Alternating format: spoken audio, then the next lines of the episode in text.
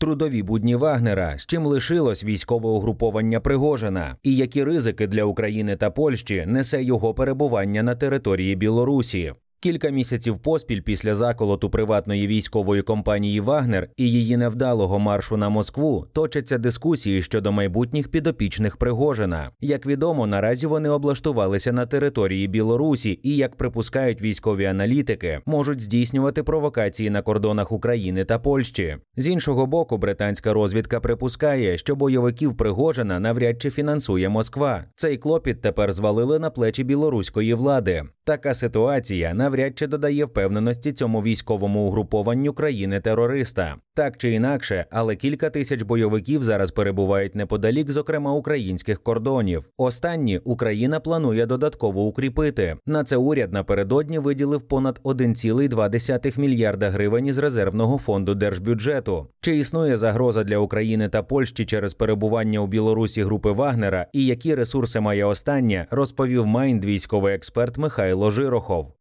Приватна військова компанія Вагнер стала одним із символів російсько-української війни. Саме бойовики цієї незаконної, навіть за російськими мірками організації, брали активну участь у бойових діях літа 2014 року в Луганській області, зими 2015 року під Дебальцевим, і, звісно, восени 2022-го, навесні 2023 року під Соледаром та Бахмутом. Ще більше вони стали відомі після так званого маршу справедливості або спроби військового заколоту 23-24 червня 2023 року. Однак не Незважаючи на такий доволі неоднозначний шлейф, історія цього формування продовжується. Вагнерівцям дозволили перебазуватися до Білорусі. Розслідувальний проєкт Білоруський гаюн стверджує, що основною базою для найманців ПВК Вагнер став табір під Осиповичами Могильовської області. Це за 100 кілометрів від Мінська.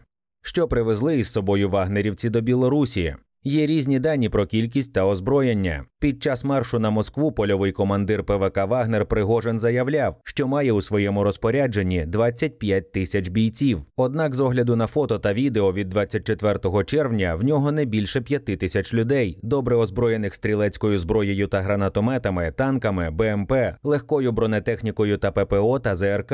Скільки з них відійшло в Білорусь, невідомо, але є дані, що частина заколотників масово підписує контракти з міністерством оборони РФ. Інша розриває контракт і повертається до цивільного життя. Щодо техніки, то вся вона була повернута на склади російської армії. У колонах, які заходили на територію Білорусі, були лише панцерники. Більше ніякої суто військової техніки не було, лише джипи, мікроавтобуси та вантажівки. Тобто можна говорити тільки про якийсь кадровий резерв, на базі якого потрібно буде заново формувати підрозділ. Звідки візьмуться добровольці? Велике питання, адже зараз неспокійно в Африці, і західні військові спостерігачі вже прямо говорять про появу Вагнера в Нігері. А це все люди і ще раз люди. Очевидно, що втрати в боях за Бахмуту них були колосальні. Хто такі найманці ПВК? Треба сказати декілька слів про бойову цінність вагнерівців на сучасному етапі. Коли у травні 2014 року почалося формування цієї бригади, це був такий собі елітний клуб, куди потрапляли після жорсткого відбору колишні десантники та спецпризначенці з бойовим досвідом. Саме тому ПВК мала успіхи в Сирії, Лівії та й на Донбасі показала себе непогано. Однак настав 2022 рік. Вони вперше зіткнулися не з місцевими ополченцями з автоматами Калашникова, а з повноцінною армією, з артилерією, танками та авіацією, і втрати почали зростати як на дріжджах. Тому спочатку в стрій поставили тих, хто свого часу не пройшов відбір, а потім місцевих з окупованих територій Донецької та Луганської областей. Ну і, врешті-решт, восени 2022 року перейшли до набору засуджених у в'язницях по всій території Російської Федерації. Звісно, усе це відбувалося при повній підтримці держави, яка фактично взяла на повний пансіон цю банду. Той же Путін у червні червні 2023 року заявив, що тільки за рік з травня 2022 до травня 2023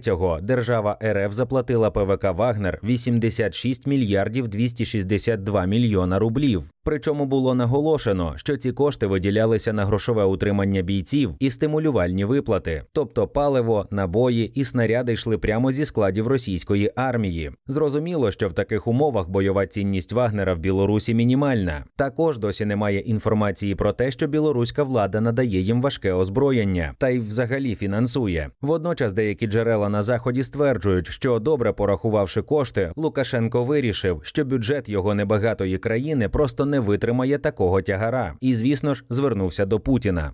Для чого Вагнер потрібен Кремлю в Білорусі? Зараз ми бачимо, що найманці задіяні як інструктори для білоруської армії. Хоча залишається відкритим питання, чому вони можуть навчити вмирати тисячами під ударами Хаймерс. Західні вітчизняні військові аналітики відразу висунули декілька версій, основні з яких вагнерівців використовують для провокацій на польському або українському кордоні. Причому обидві версії мають право на існування.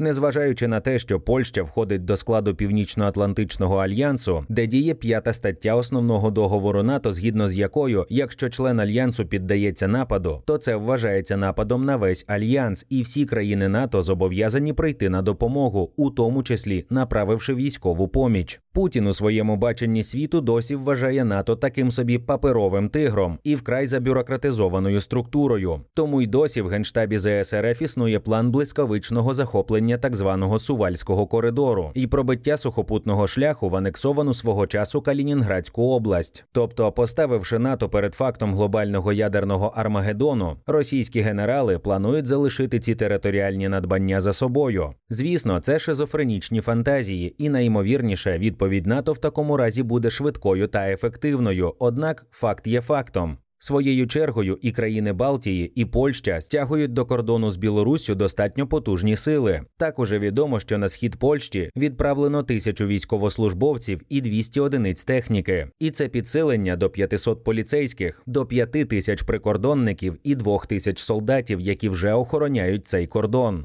Щодо загрози українського кордону, по-перше, наші північні кордони це вельми специфічна місцевість, ліс, причому ліс, який тягнеться на десятки кілометрів. Тому для того, щоб вдало діяти, тут потрібні не лише злагоджені малі групи з підготовкою та озброєнням, а й люди, які можуть вижити в лісі. А це зовсім непросто, наприклад, для людини, яка виросла в місті або має специфічний досвід вуличних боїв в урбанізованому Донбасі. По-друге, принаймні за останні півроку кордони з Білоруссю наскільки прикриті у технічному плані, що такі походи маленьке дуже дорого обійдуться вагнерівцям та білоруським прикордонникам, якщо вони вирушать прогулятися місцевими лісами.